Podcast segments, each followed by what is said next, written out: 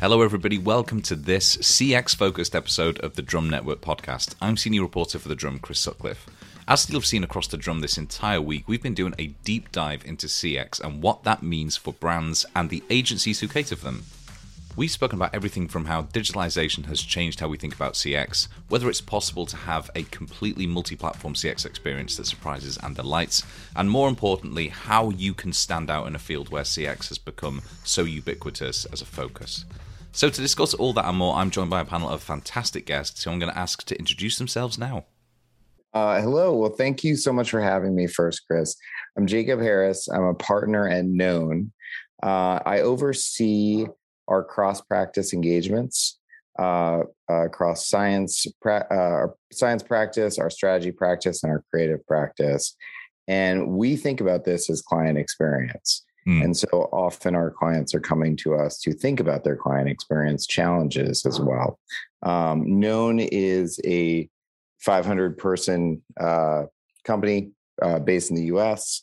Uh, we, you know, pride ourselves on being kind of a modern marketing company where, where we've combined disciplines to make sure that we can service the marketing needs of our clients. Very nice. And Richard, same question. Uh, Richard Palmer. So I work at a company called Appnovation. Uh, similar to Jacob, we are about 500 strong, uh, headquartered out of Vancouver in Canada. Um, and we help organizations to build better experiences using all kinds of different technologies, uh, typically composable stacks, that sort of thing. Um, and I look after the strategy team in EMEA. Fantastic. And John, uh, yeah, my name's John Campbell. I'm the managing director of Rabbit and Pork, which is part of the TP group.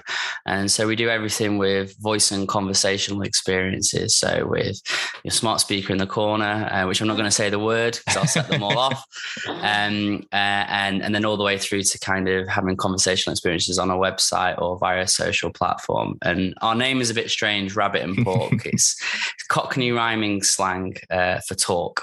So some some companies go for Latin or some say ancient Greek. We, we went for, for that because the trademark was available with, the, with the, other, the other companies in our group as well.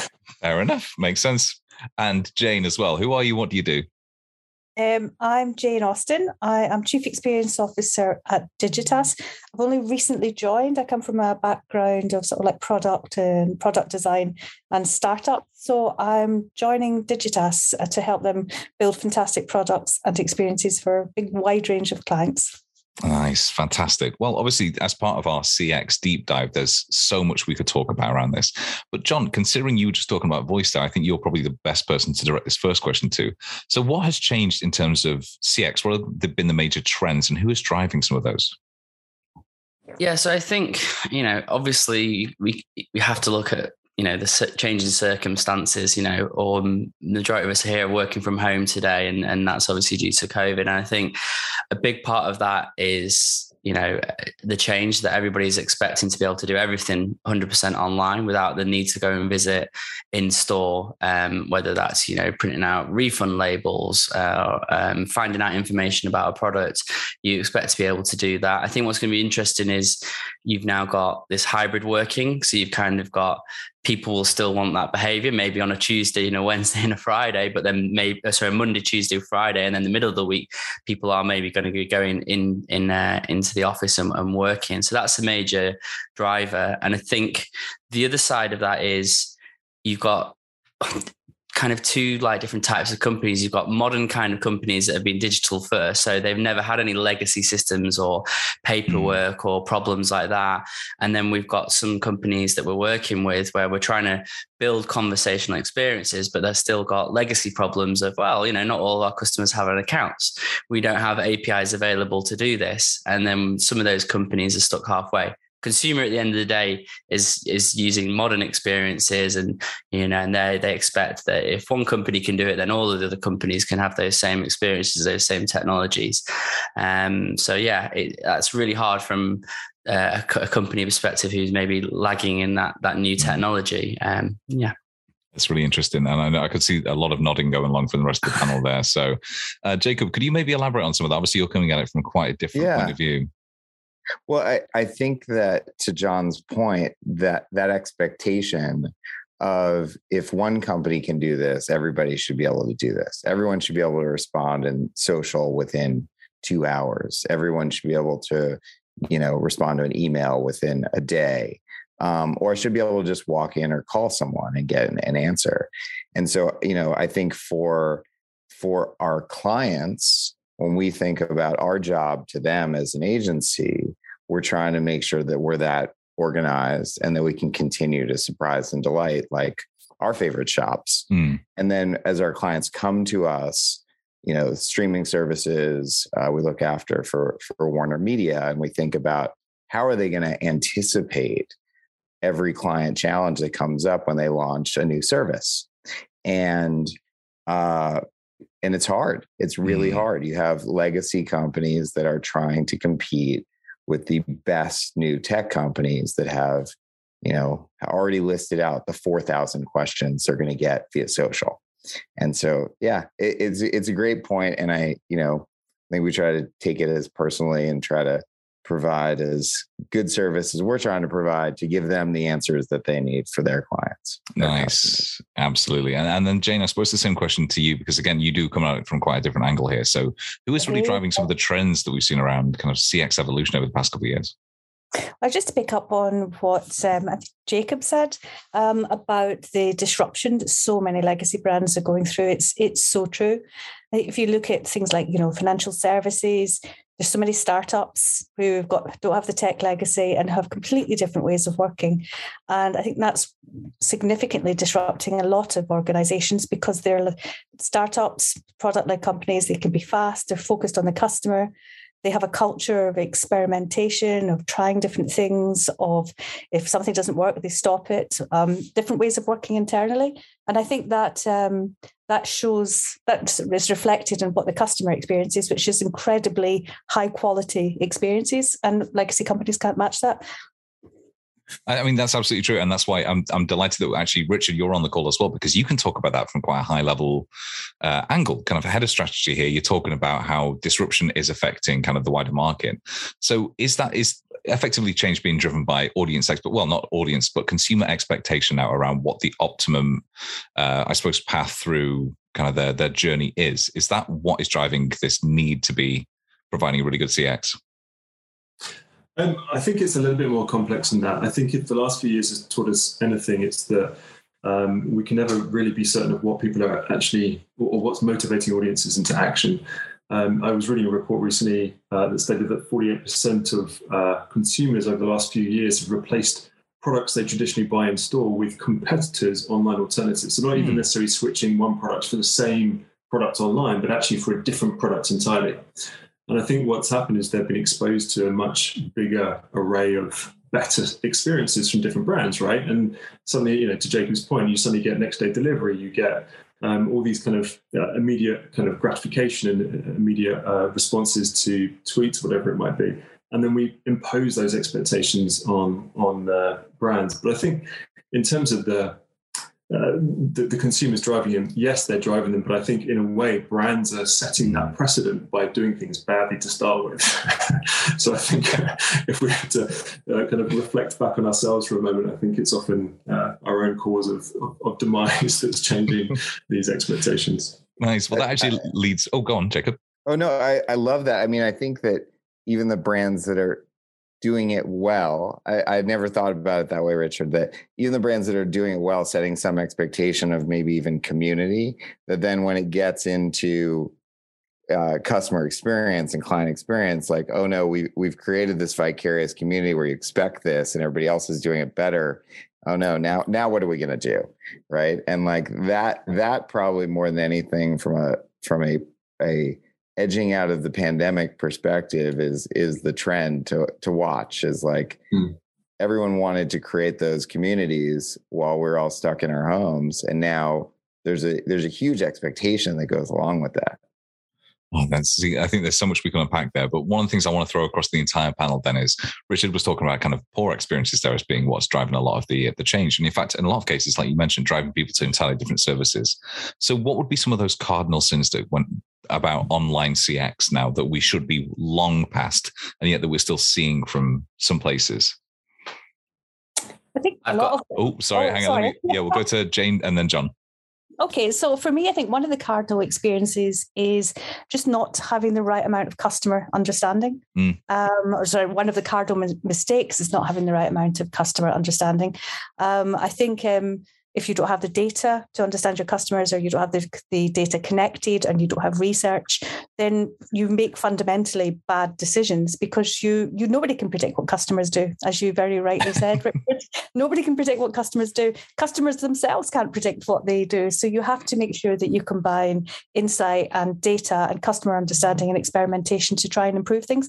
And so many places just don't do that. So definitely one of the cardinal sins of of um, CX is experimenting, not acting on insight, and just kind of doing things the way they've always been done uh, with these sort of gaps in the experience that don't seem that important. They cause like, you know, really damage your brand and the experience.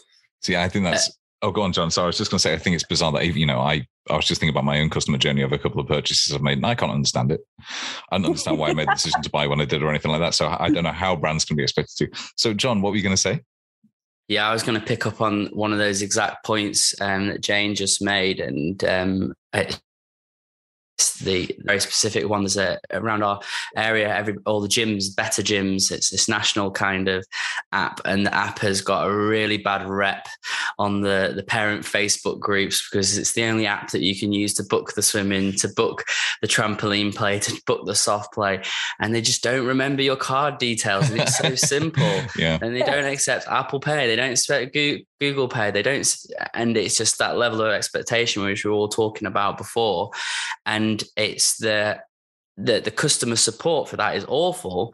And in the end what's happening is people are going onto facebook and asking other parents how the hell did you book that slot at this swimming center which is brand new because the ux is so poor in the app mm. and it almost makes you kind of go i want to go somewhere else but it's the only way to make the booking and then the complaints are there to say well when you go in to the actual place to try and book. It's even worse because they've not got the staff because of other shortage regions etc and it makes um, for a really bad customer experience all over. But the thing is unfortunately there's no other options. There's no other swimming pools. So people yeah. just have to put up with it. Um, and the reviews are awful but it's one of those kind of things that you have to go through until they make the changes um, it's just going to be a poor experience for customers. And people will then start to go, well, I'm not going to go to that, that location now. I'll travel further or maybe go and do a different leisure um, resort. I'll go to the cinema, etc., because I know I can just book it much, much easier.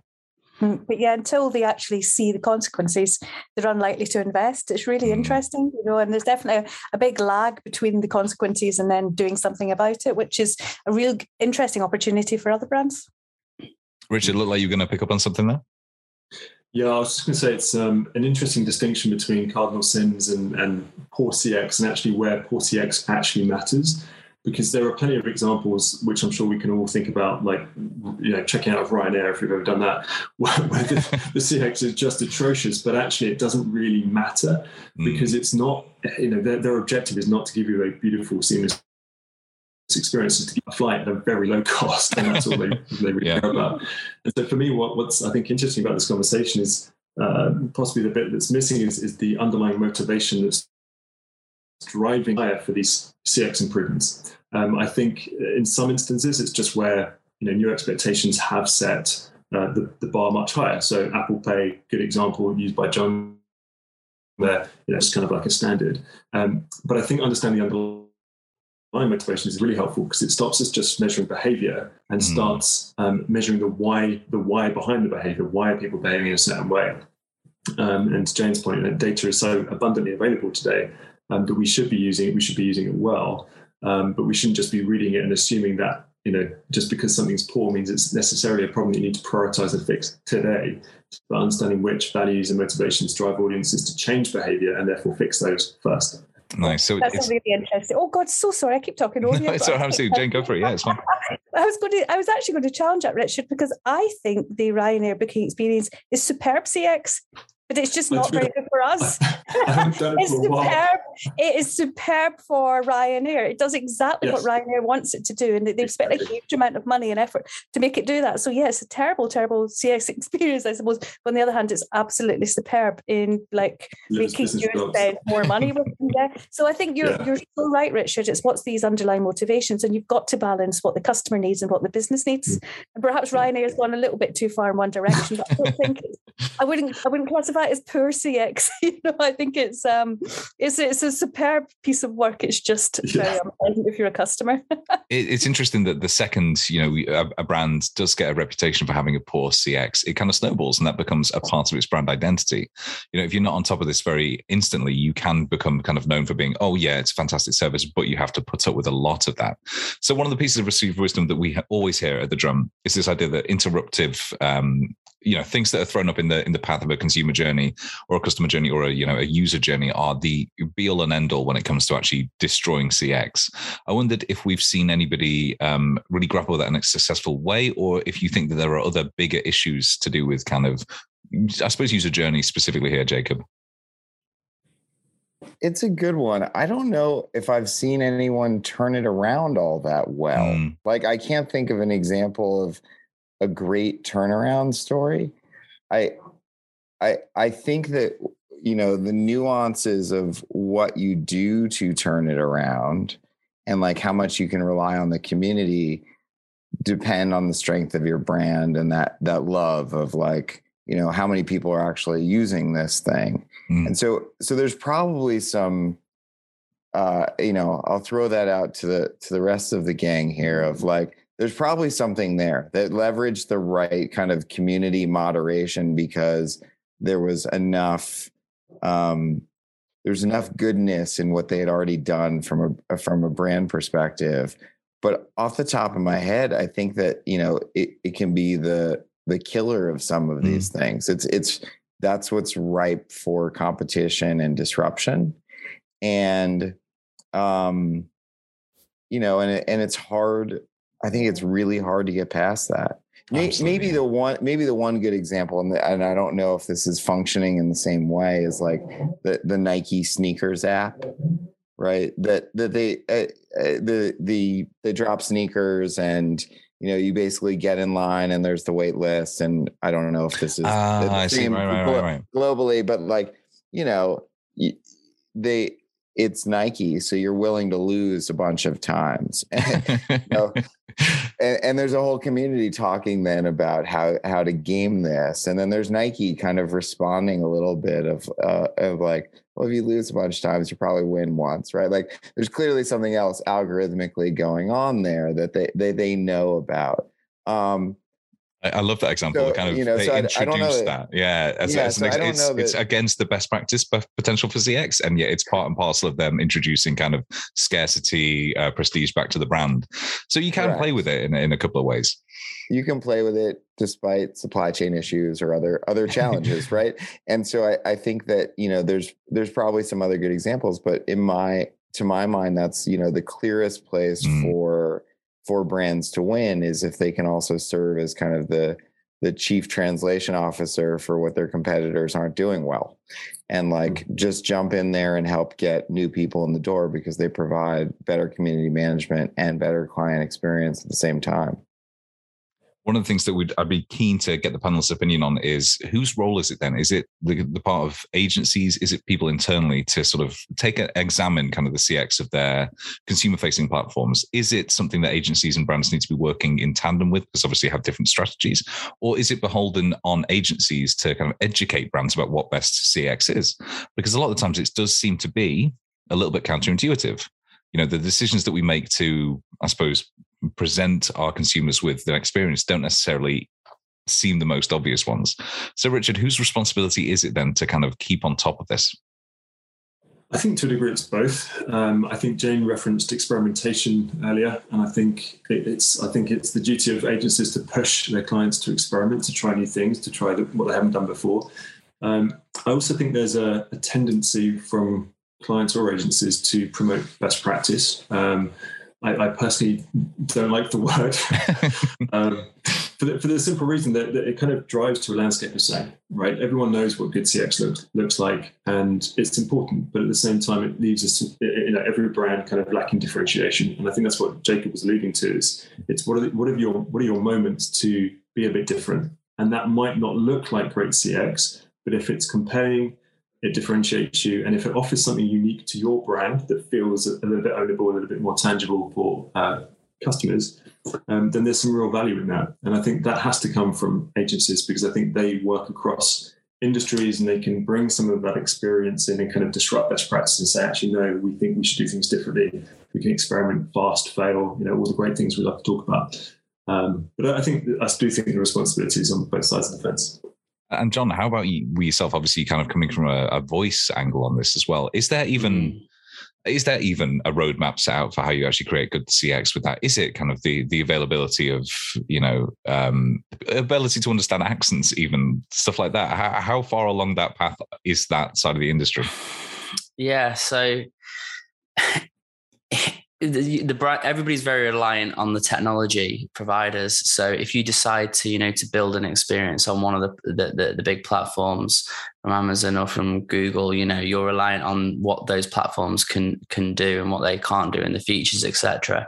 I think what's interesting is we've seen a bit of a shift to kind of one or two brands starting to say, we like the idea of, of, of a conversational experience, mm. but we don't think somebody's going to turn to the speaker in the corner, or we don't want to give our data through that platform for some security reasons but we want to maybe have a conversational experience within our app or within our website and then it's all within our own domain and, and within our own control um, um, and because we want to get all the data which was mentioned before because we want to know those questions that people are asking about features or products and if you build on uh, Amazon's or, or, Google's platforms, they don't give you all the 100% of the data of the conversations.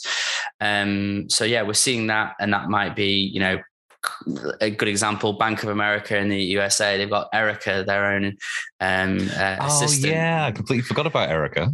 Which which sits within the app, so you can't get it, you can't get it unless you're logged into the app. Um, and then um, it's been trained specifically for that domain. You know, you're not going to ask it for the weather or you know um, uh, who's the lead singer of the Stereophonics. So they've kind of t- trained it to that particular um, mm. uh, uh, narrow use case. And and in, in the, that example, it's you know it's also that the chance to you know use a custom voice and and, and get the brand over in a, in a different way. And we're seeing that more and more now with that new level of technology, which is you know uh, a brand paying to have their own voice persona created. Um, so whether that's um, you know KFC getting a digitalized version of the Colonel, or the BBC with their ambiguous. It's not Manchester. It's not Birmingham. It's somewhere in the middle um, voice that they've been using on uh, to kind of read out articles on on the website. Um, but yeah, lots of brands are kind of uh, uh, have maybe experimented with Google and Alexa, worked out worked out what they can kind of do, and then like refine the use case, but then brought it a lot closer to their own uh, website or their own um, app uh, to use it internally that way. Yeah, BBC should have gone for a good, good Warrington voice, you know, good Northern voice, very trustworthy. Yeah. So yeah, I think uh, well, they they, mi- they mixed it in the end, and then the one that came out was just it's it's some words you're like that sounds very Birmingham, Manchester, and I think that was their point and part of their you know campaign to move the BBC up north, as they say. Um, so they didn't want it sounding southern. Um, real slam on Southerners there. So, Sorry. no, fine. I'm from Warrington, so I'm happy. Um, one of the things then that, that, I suppose the fun part of the discussion is when we talk about the brands that are getting this right, whether that is entertainment brands, whether that is kind of the um, some of the your Netflixes, your digital services that are actually making the CX part and parcel of what they're selling. So, who do we think? And I'm going to throw this across the entire panel. Who do we think are some of the best examples of making CX? An attractive proposition, not just for browsing, not just for browsing their content, but actually part and parcel of the experience itself? I think I'd say Starling Bank. They're superb. Um, really, really interesting. Probably one of the first, the first digital bank disruptor. Um, and they have solved they I think what they did differently is they they understood their customers, what the customers needed, and they understood what point to innovate, what point not to innovate, um, which features had to be killer, which ones they didn't have to invest so much in. By having that really, really clear strategy, they were able to like um, release quite quickly and make people so happy so quickly that then it was spread by word of mouth, which is why it's so important to have good CX. But just a thing I wanted to pick up on, we've been talking a lot about CX and good CX and it's almost an implication that it's it leads to this kind of frictionless, mm. homogenous experience. And I don't think that's what CX is. CX is um, meeting a need and meeting it really well, but also having these moments of delight. And that's where I think agencies come in or brands can come in um, and do something a little bit different. So I don't think CX is this kind of like beige sludge of um, online experiences where, you know, um, nothing, you, you know, it's just that it's incredibly easy to use and dull experience. That's not CX. CX is delighting customers by making things easy to use or meeting their needs or doing something for them better than anyone else. And it, and I think it's just knowing what that that thing to do better is. Mm. Uh, and so for Netflix, it was the browsing experience. They were fantastic at the browsing experience and like fast downloads. So you have to think you have to know what your killer feature is. You have to know what problem you're solving, and you have to execute brilliantly. Um, and so yeah, I'd say Netflix, Starling, and then Lloyds is doing a fantastic um, digital transformation into being like a real 21st century organization that's focused on the customer. So I think they're a wonderful example too. Nice, and thank you so much for giving me the the uh, the brown sludge headline for this article. That's going to be fantastic.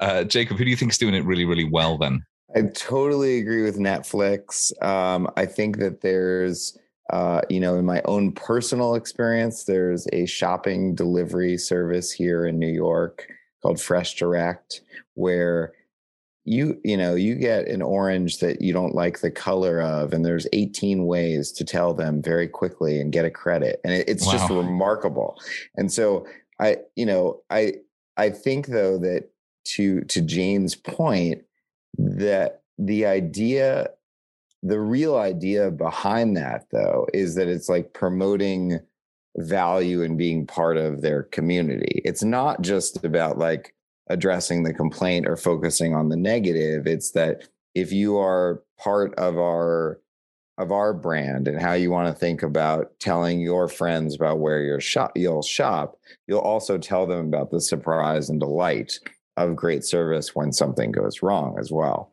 So like i totally agree i think that we often focus on kind of the the the baseline and like let's make sure we got the 4000 questions they're going to answer but that the the community management of it and that surprise and delight is something that I think is, you know, what what brands should really aspire to.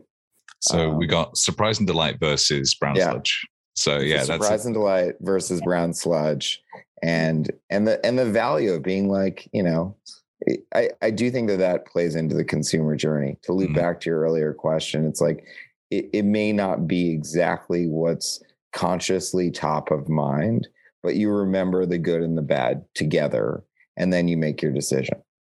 So, Richard, then to what extent is kind of that US that UX, that kind of CX part and parcel of wider strategies? Is it like Jane has kind of alluded to, what makes a brand really stand out is is how the users kind of interact with them. I see keep saying users because I only think about digital um, all the time, but yeah, you know what I mean, CX. Yeah, yeah. Um, yeah, it's a good question. I think for a start, everything is relative. So our expectation of um, a brand is probably influenced by perception of that brand already. So if we're expecting Nike, then we expect Nike. We don't expect uh, someone else to turn up to the party. Um, but I think I think what Jane said is spot on. For me, it's the underlying uh, motivation that um, the, the, the, best brands in the world are those that build their CX strategy around the underlying motivation. So let me give you an example. Mm. Um, if you've had a Lemonade, um, it's one of the fastest growing insurance companies in the world. Now, they recognized that, yeah, sure, conversational UI, trendy, fun, great, interesting, whatever. Um, great uh, d- design, great app experience. You know, it's, it's, all they do all the basics really, really well. But actually, what they recognize is the insurance industry as a whole treats its consumers as if they're guilty until they're proven innocent. Mm. And so, in a moment when you've just had your, you know, a flood in your house or someone steals uh, an item of, of, value to you, you're then basically accused of being, you know, trying to rip off the insurance company. And it takes 28 days, you know, to process your claim and all that kind of stuff. And Lemonade went, that's not great CX. Great, great CX is going, you're probably innocent and we're going to treat you as innocent until we prove otherwise. Mm. And so, guess what? Within three minutes, you're going to have money in your account for the item you just made a claim against. And they use, you know, really smart um, AI to kind of um, make sure that there's not too much fraud going on. Um, but I think I think that's the heart of it. I think it's it's recognizing what the real problem is within the category, doing something drastically different to place the, the user at the, the real, real heart of it. Um, and, and Jane's point, it ignores sort of like the the best practice sludge, as she, as she framed it, which is brilliant, brilliant framing. Um, and, and, really look for those moments of surprise, those moments where you don't expect to be treated in a certain way, but you are. Yeah, it's true. It's like finding out what those those points are, those where you can really have an impact based on people's needs. Um, solving that problem 10 times better than anyone else, which is exactly what Lemonade does. And then to Jacob's point, what you've got there is a, you know, almost like a community around it because people tell each other about it and happy making them giving them stories that they can tell other people is that word is the major sort of fuel of growth. That's that's if you can nail that, um, and then get people talking about your brand, tell them how wonderful it is. That's what that's the best kind of marketing at all. And I think that's what agencies can do is they can identify these points, these moments of truth. They can help craft stories about them, and they can sort of fuel the growth by encouraging people to share the stories. So a combination of word of mouth and great marketing is really these the um, jet engine of brands. There's another one for. There's way too many metaphors here. I'm not going to be able to have. I'm going to have to Jane, Jane, Jane is great at the one-liners. I, I, love it. I I think that it, the even back to the question of whose responsibility is it? It's like I think agencies often come into those. Uh, come into these situations and are able to lead with positivity right? Are basically just able to say like we're a fan of what you're doing. That's why we're excited to work with you.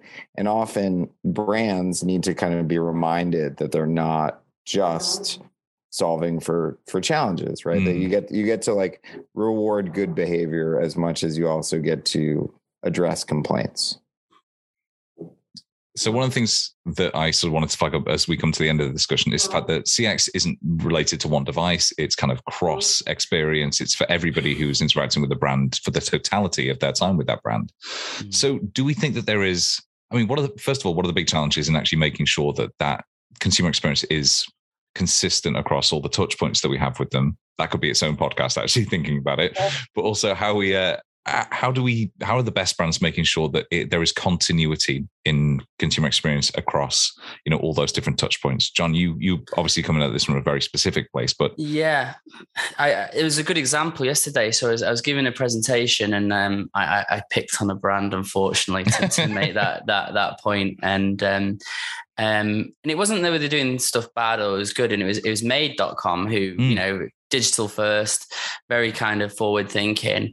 And it was about, um, I needed an answer to a, a, question on like the sustainability of their products. So, uh, you know, I, I, go to the website and I, and I, I search and I don't get the answer via the, the search. Then we've got an FAQ section, but then that's on HubSpot, totally different platform to the main website. Don't find the answer there. So then, um, so then I go to the live chat and I get a, I get an answer from Sarah who says, scroll down and you'll find a link, John, about sustainability. It's at the bottom and click it. I was okay. Then and then I, I went to the to the store in Soho, and so I, I, asked there, and I got a fantastic experience. Lady brought over a tablet, showed me on the website the icons and and then stuff like that, and then I thought, oh, this is this is getting interesting. So then I tried the WhatsApp chat, got a different answer and got a different answer from the, the the the, other platform um, from Facebook Messenger. And so my, first of all, I was thinking, who is ever responsible for updating that sustainability statement when they get to 100% sustainable in 2024, which I think is their aim, they've got six different people and six different content management systems that they're going to have to talk to to update that information. And so, yeah, there's the idea of that from a technical point of view, many people are talking about headless CMS, mm. which is from the idea of you know that it makes it easier to change your your front end. But I think one of the other benefits of that is thinking about how do I now have piece of content so that I can answer that question or provide that piece of information via an API. Mm in all of those different platforms. And it might be through to my app, it might be through to my um, digital display in my hotel, if it's the details of something there. It might be, here's an audio file of it explaining it. And then how do you do then that across multiple languages. And so I think it's getting out of that mentality of we're building a website that's going to contain the answer and going to the kind of the we need the de facto location for this answer um so that we can be consistent with our messaging because that you know it's terrible. You give one answer one way and then you, well i spoke to this person in the store and they said this and then it just can cause problems in the future. But it's hard. That's a hard task. It takes time. Um um, um but if if they can do that then they can be uh, consistent. Um and it, it, depends on what the question is. It's not really a, a, a, sexy thing to kind of having to work upon. Yeah. Um, you know, compared to doing those things that delight and and and and, and a great experience. But it, it depends on the product. But that's something that maybe brands need to start to look into, uh, being consistent with that that content. And then in the long term, it's easier for one person to update rather than six people. Yeah, you're absolutely right, John. It has to be, I think it has to be both. You have to make sure you've you know you things are a good and pleasant experience and then you put the effort in where it really matters to differentiate yourself mm. but i think to, to to build on what you were saying it's not just a tech challenge it's an organizational challenge i don't know if you've heard of conway's law Conway's law basically says that you can see the organizational structure by looking at an app. And I think we, have all seen things like this. But this is Conway's law on steroids that suddenly you've not just got an app, you've got a proliferation of devices and platforms. And so um, organizations have to change structurally. They have to think about. They have to work differently. They have to um, have remove all the silos, and now only then can you start having this much more consistent, holistic experience. See, I think that's fascinating. I'm going to definitely look up Conway's law after this and probably start using it in every single article I write on CX for the next couple of years. Um, Jacob, then as a uh, you, you mentioned delivery companies before and kind of this kind of one-stop shop aspect to shopping. One of the things that is, I, I suppose, difficult to get our heads around is the fact that these companies aren't just an app. There are people beyond that. There's, as Jay mentioned, kind of an, a whole organization who is working to ensure that the CX is as fluid as we possibly can. When there is a single point of contact like those, like that app, unless something goes terribly wrong, how important is it that that is as frictionless and as pleasant a CX as you can possibly make it? Is it the be all and end all for that?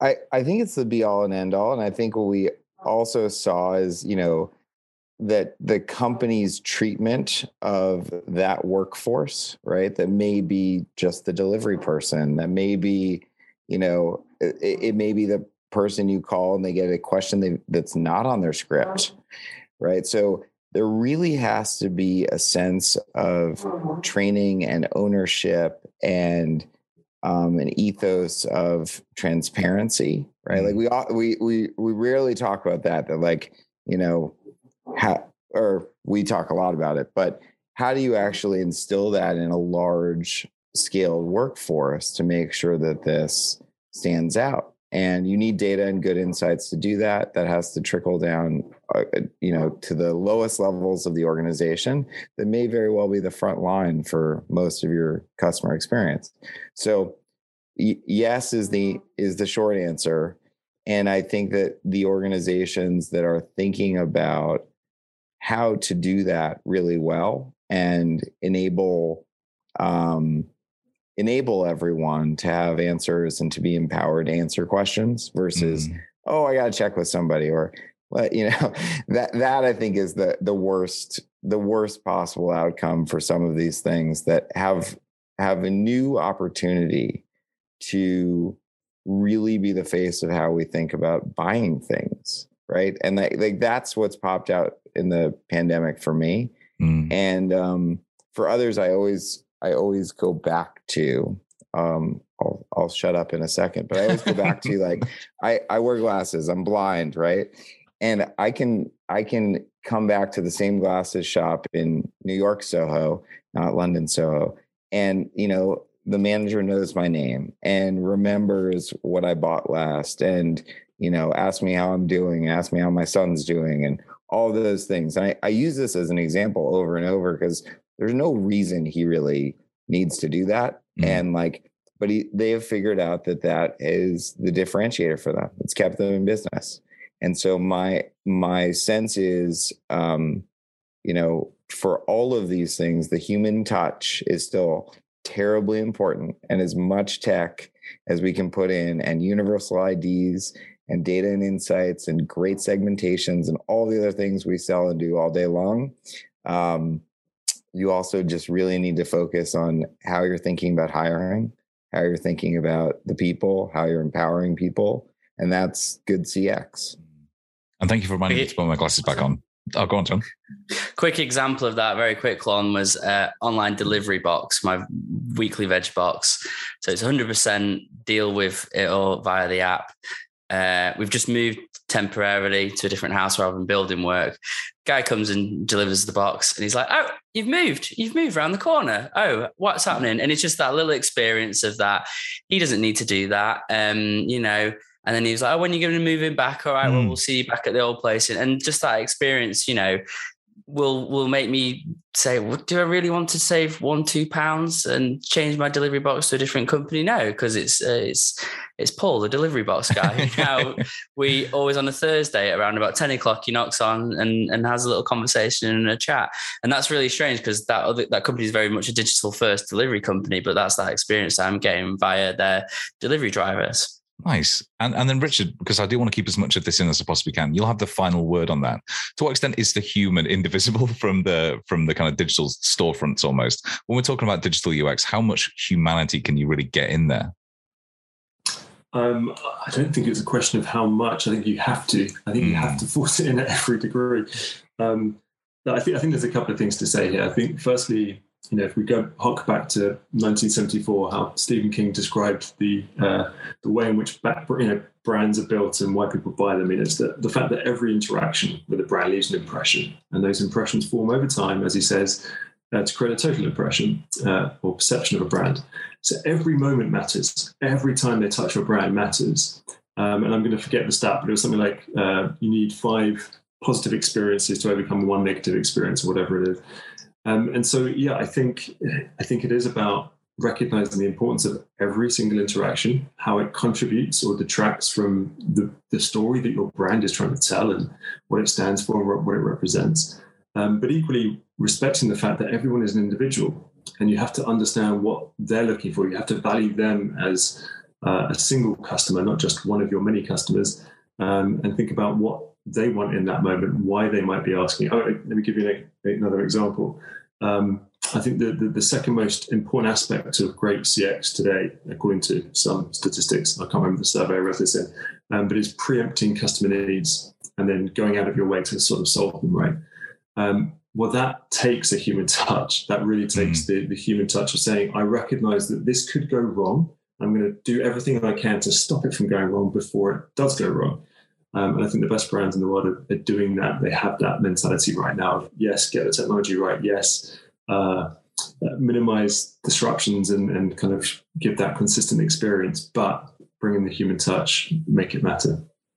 Very nice. That's as, as optimistic, I think, a place to end that discussion as, as we could, making sure that the humanity aspect is not forgotten. So, thank you so much to all of you for taking part. And to everybody who's listening at home, thank you so much for listening to this in depth look at CX. Uh, do stick around, go to the drum.com for everything to do with our CX deep dive. It's going to be going on all week, so you can go there, search for the tag, and really immerse yourself in that CX exploration.